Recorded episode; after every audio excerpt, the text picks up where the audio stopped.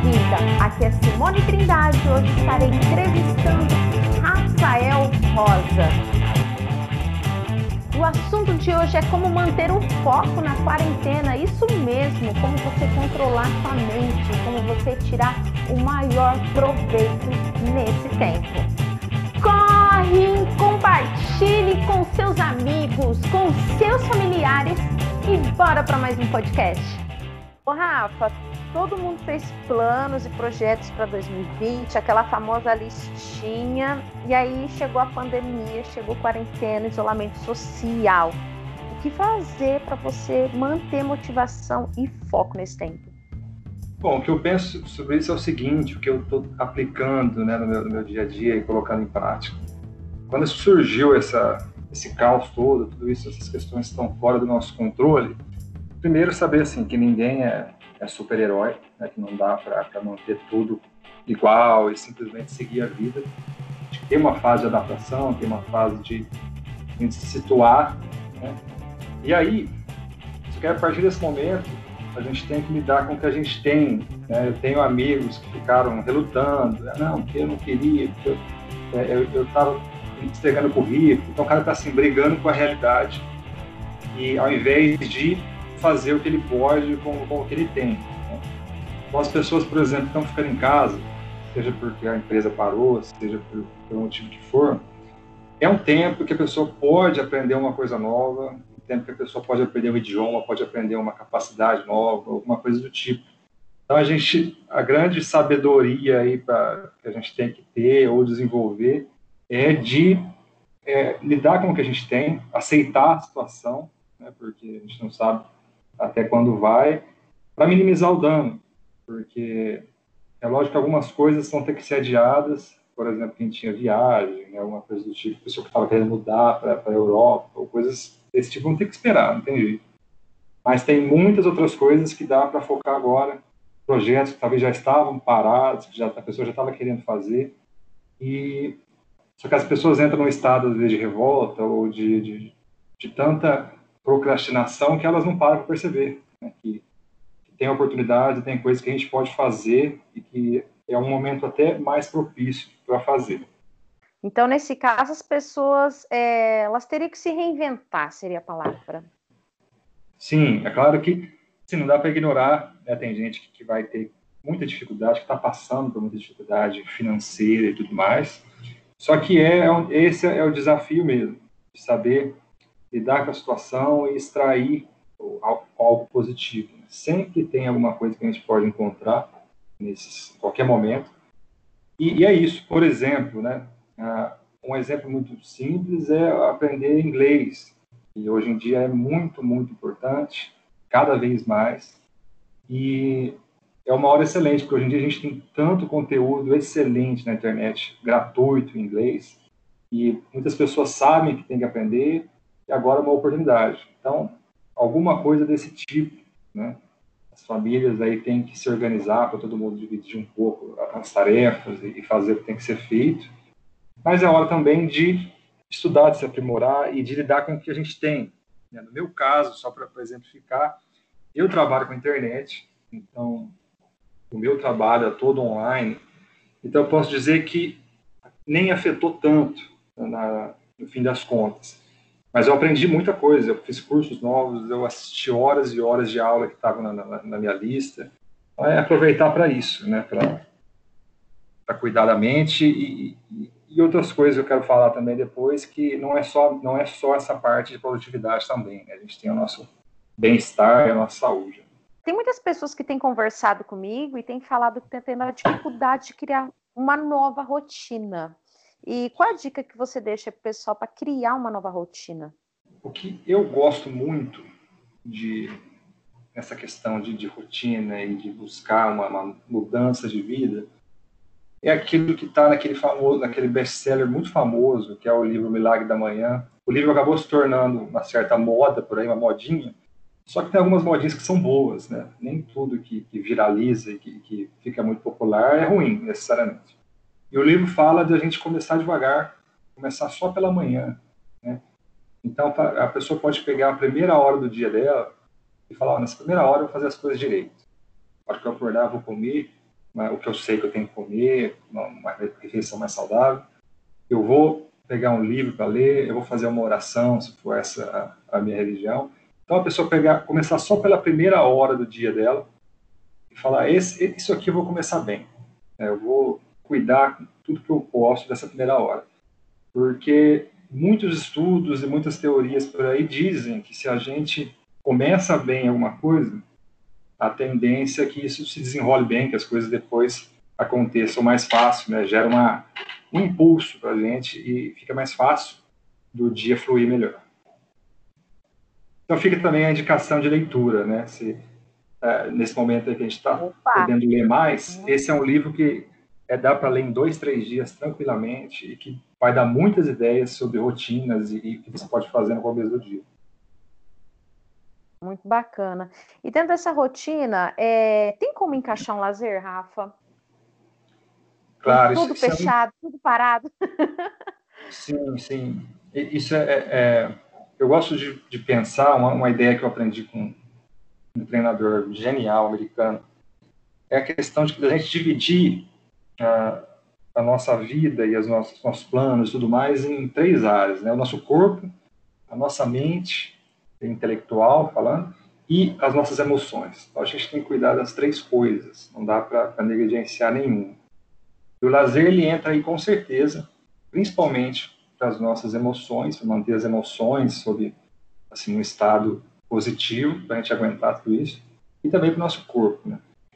E aí vai de cada um encontrar também né, o que, que dá para fazer, porque a gente acaba, a gente tem aquela tendência, quando a gente está em casa, Agora que a gente está preso em casa, é uma vontade absurda de sair, porque parece que a vida vai acabar se não sair. E quando a gente está saindo muito, a gente quer ficar em casa. Então a gente tem essa tendência a, a supervalorizar, a valorizar demais aquilo que a gente não pode fazer na hora. Isso é, é natural nosso. Então encontrar coisas para fazer em casa. Eu sou, gosto muito de ficar em casa, eu fico. Eu já eu, eu brinco que eu já vivo em quarentena na minha vida. Ah, com certeza. então, o que eu senti foi que uma vez ou outra eu gosto de ir num café, eu gosto de, de, sair no final de semana, é mais isso que eu senti, mas assim, eu não sou de ficar muito para rua. Então é, é buscar né, o que, que, eu posso fazer na minha casa. Hoje em dia a gente tem, né, a gente tem uma infinidade de conteúdos na internet para aprender, para lazer, para todas as coisas, tudo a gente aprende na internet. Tem, os, por exemplo, aqui em casa a minha irmã pegou uns jogos de tabuleiro esses dias que eu nunca tinha jogado. Então, boa, boa é, a gente tem, a gente tem opções a gente tem que lidar com, com o que a gente tem, porque a gente tem muitas opções hoje em dia ainda. Não dá para falar, principalmente com o acesso à internet, o que a gente tem de possibilidades é, é infinito, mas é, vai além da internet. Né? Nesse exato momento, nós estamos com excesso do ócio. O que você tem feito, assim, fala assim, sem ser é, vinculado à internet? O que você tem feito para passar esse tempo? para curtir esse ócio, seria a palavra. Certo. Bom, com relação à, à questão do, do, ócio e do, do, não fazer nada, do procrastinar, tem uma coisa que, que muita gente não entende, que eu mesmo fui descobrir faz pouco tempo, que existem algumas personalidades, algumas pessoas que têm uma tendência maior a deixar para depois, a, a não se, se dedicar tanto. São, digamos assim, mais, mais preguiçosas e procrastinadoras. E tem outras que são workaholic total, que vai trabalhar 18 horas por dia e, e se sente bem assim. Então a gente tem que entender quem, quem que a gente é disso aí, porque não adianta. A pessoa que, que tem essa, essa tendência maior, ela vai ter que lutar mais, ela vai ter que se policiar mais do que outra. No meu caso, eu eu estou praticamente vivendo no computador porque o meu trabalho é na internet e o meu lazer tem sido jogos de computador nessa quarentena. Então, assim, fazendo muito isso, o que eu mantive para manter a minha sanidade e, e, saúde e tudo mais é que pelo menos dia sim, dia não, eu faço uma corrida ou no mínimo uma caminhada. Então, assim, é, tem outro pensamento que eu gosto muito que, que, que as pessoas não, não, às vezes não aceitam, que é assim, é, um pouquinho de caminhada, cinco minutos de caminhada é melhor que caminhada nenhuma. Então, a pessoa se comprometer, por exemplo, a, a caminhar 20 minutos por dia. Sair, é, às vezes, ver um lugar, eu não sei como é que vai ficar agora com essa quarentena, né? Nós estamos aí, tem uma tendência talvez restringir mais, e aí vai ser uma outra história. Mas uma atividade física, né? 20 minutos por dia, começar pequeno, mas começar com algo que você consegue. Né? 20 minutos por dia é pouco, mas eu tenho certeza que eu consigo. Então você começa assim e vai aumentando depois quando você se sentir confortável. Esse, esse é, um, é um bom caminho para se começar qualquer coisa. É, ser, é ter um pouco de humildade no começo, não ficar querendo mudar o mundo de uma vez só, é mas se comprometer a sair da, da, daquele platô, né? A tua família é uma família empreendedora. Acredito que vocês tinham muitos projetos e planos. Como é que vocês estão lidando nessa para manter esse foco, manter, manter não só o foco, mas manter a empresa aberta? Como é que está esse desafio para vocês? Pois é, é um grande desafio porque falando especificamente do trabalho da minha mãe, ele é ele está num dos setores mais abalados e atingidos. Né? O setor de eventos e casamentos e formaturas. Isso aí, muito provavelmente vai ser uma das últimas coisas a, a, voltar a funcionar, porque as pessoas antes elas vão, elas vão precisar voltar a restaurante, vão, vão voltar a viajar a, a trabalho quando necessário. Agora, evento, como um, um, aniversário de 15 anos, um casamento, a gente não, provavelmente não volte a, a acontecer normalmente tão cedo. Então, o que eles têm feito, e que eu até vejo assim muito saudável a postura e a atitude no caso da minha mãe, é que eles, o casamento, por exemplo, é um evento que é pensado para muito tempo, para daqui um, dois anos, então as pessoas continuam planejando seus casamentos, fazendo orçamentos, etc. Então, um pouco do tempo eles estão ocupando com isso. Eles estão se reinventando também de fazer comida alguns pratos especiais uma, duas vezes por semana para entregar, a pessoa pode buscar ou, ou receber via delivery. Então, eu estou vendo neles essa, essa, essa reinvenção e eles estão lidando muito bem, assim, apesar de ser um prognóstico bem, bem complicado para quem trabalha com grandes eventos, né? Porque, como eu disse, ela poderia estar muito mais abalada e revoltada, mas ela está lidando com o que ela tem e também tomando muito cuidado, porque ela sabe, assim, ela está consciente que, que é necessário a gente dar um tempo, né, e ficar em casa. Então, o grande segredo é esse, é buscar, né, o que, o que pode ser feito nesse momento e, e aguardar as, as coisas melhorarem, a gente ir fazendo o que a gente pode, porque eu sei que é difícil, é complicado para todo mundo, mas todo mundo tem, pode trabalhar de alguma forma, pode se reinventar de alguma forma, para pelo menos não parar total, né? Você percebe então que as pessoas, que nem no caso a sua, a sua família, né, sua mãe aceitou que existe um problema e que ela vai ser uma das últimas a voltar, que nem eu também. Eu estava com palestra, com é, eventos agendados, lançamento de revista agendado, um monte de coisa. Tivemos que adiar vários eventos e temos consciência que somos os últimos a voltarem. Você acha que o grande problema também do pessoal perder o foco é perder também a noção da realidade? Sim, assim, eu vou tentar um campo polêmico agora, né, mas a gente vê que, infelizmente, é, tem, tem, tem, pessoas e, que ainda não aceitaram a realidade. Então, gente que ainda acredita que, que isso tudo é uma conspiração, gente acredita que, estão enterrando o caixão com pedras e etc. E isso é muito fruto de dessa relutância. A pessoa não quer aceitar a realidade, não quer ter que tomar as, as precauções e tudo mais. Então ela fica lutando contra a realidade, mesmo o mundo inteiro estando mobilizado e, e todos os países mais sérios do mundo estão, estão engajados nisso, e a gente lutando ainda. Então essa fase de, de lutar contra a realidade, ela é aceitável no começo. Acho que muita gente passou por isso e não, não acredito que, que, que é tudo isso, vamos esperar, não é, a coisa vai, vai passar logo. Mas a realidade está mostrando que não é isso né? E não adianta a gente brigar com a realidade realmente. Então, quem quem está tá nesses setores, principalmente que, de muita aglomeração ou de, de muito fluxo de pessoas, tem que tomar um cuidado mais especial ainda e tem que botar a cabeça para funcionar ainda mais, né? Rafa, você tem alguma coisa para dizer para o pessoal sobre a questão de foco? Você trabalha tanto com isso? Eu falei bastante sobre internet, cursos, né? Eu não posso deixar de falar sobre também o cuidado é, que a gente tem que ter. Por outro lado, né? A, a internet, ela também é um grande, talvez o maior sugador de energia e de, e de foco que a gente tem hoje. Então, principalmente redes sociais, ainda mais preso dentro de casa, muita gente vai acabar passando o dia ali procrastinando, empurrando com a barriga. Então, é, é, se por um lado a internet é muito importante, principalmente agora, por outro ela é perigosa. É a questão da, da, da dose, né? E uma coisa que eu recomendo bastante, que eu já orientei bastante gente que estuda concurso, eu sempre falei para eles de alguns aplicativos que a gente coloca no celular. Hoje em dia, os próprios celulares já têm a função, sem precisar instalar nada. São aquelas funções de monitoramento de quantas horas você passou no seu celular, de quantas horas você gastou é, prestando atenção no Instagram ou no, Facebook. Então, uma dica simples e direto ao ponto assim, é cuidado com redes sociais, né? limitar o tempo por dia.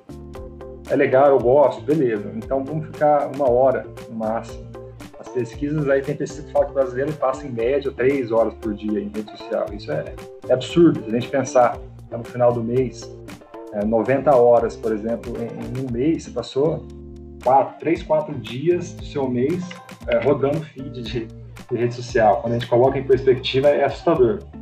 Então, duas dicas, né? Simples. Primeira, a pessoa começar pela manhã, é, lendo o livro que eu indiquei, ou não, mas é, levando, é, começando o dia com o pé direito, fazendo tudo certinho na primeira hora do dia. E a segunda é colocar um limite no tempo de, de redes sociais, se isso for um problema para a pessoa. Bacana, bacana. Inclusive, eu vi no Instagram eu não sou de ficar mexendo em configurações, é, é, muito raro.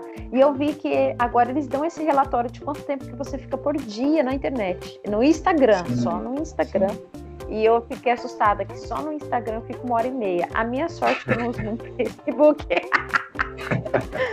pois eu é. fiquei assustada lembro que uma vez você fez uma pesquisa de quantas horas você, a primeira vez que você fez, de quantas horas você ficava na internet, você assustou.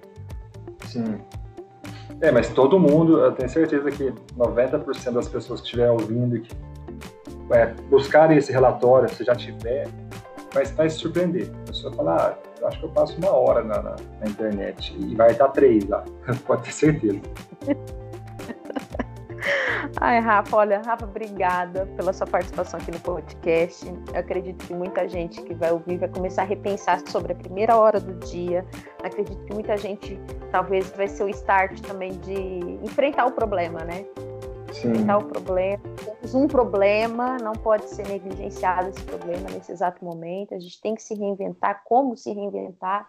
Acho que é a grande questão, né? A gente pergunta para todos. E você quer deixar algum recado final para o pessoal que está ouvindo? É, a situação é essa. Eu acredito que, assim, olhando pelos, ah, pelas fontes mais confiáveis e científicas, aí a gente vê que a tendência no Brasil é de a gente ainda ter que lidar com essa situação por um tempo, por causa que ainda estamos em crescimento de casos, né? Então a gente tem que realmente é, é uma oportunidade para aprender a gerir o tempo a cuidar melhor da, da, da, própria vida, das metas, dos objetivos, o que, que a gente realmente quer no nosso futuro. É uma oportunidade para quem ainda não tem essa seriedade, né, desenvolver isso. Então, por último, quero convidar quem quiser saber mais né, sobre esse tipo de, de conteúdo, me seguir lá, no, principalmente no Instagram, que é o Rafael Rosa, em que eu falo bastante sobre dois temas, que é marketing digital e também essa parte de, de produtividade e desenvolvimento pessoal, que são as coisas que eu mais gosto aí de falar e de, estudar. E que, que, todo mundo agora consiga desenvolver, se Deus quiser, se Deus quiser, um tempo de desenvolvimento e crescimento. É isso. Ah, e uma, um último detalhe né, que eu lembrei sobre isso, tem um livro muito legal também, que é um livro bem mais complicado, eu confesso que eu não consegui terminar de ler, porque tem umas 600 e tantas páginas, que é um livro chamado Antifrágil, que ele fala muito sobre isso, sobre crises e, e situações como a nossa. E ele mostra que longo, sim, ele mostra que ao longo da, da, da, história da humanidade esse tipo de coisa sempre, no fim das contas, sempre trouxe algo positivo, sempre trouxe um crescimento, sempre trouxe um aprendizado, né? No caso dessa pandemia, eu espero que, que os governos aprendam a dar mais crédito para os cientistas, a gente estava avisando isso, e a investir mais em saúde, em pesquisa, porque pode vir outro muito pior. Né? Então, isso vale para nós também. Gente, todo mundo pode tirar um grande aprendizado e, e sair mais forte dessa, dessa crise. Isso, assim, é uma constatação e para mim não tem nem como se questionar isso. Também acredito nisso, também acredito nisso. E tô com essa expectativa. Rafa, um super beijo e que Deus te abençoe. Obrigada pela sua participação. Obrigado, eu que agradeço. Sucesso aí nessa nova, nessa nova jornada.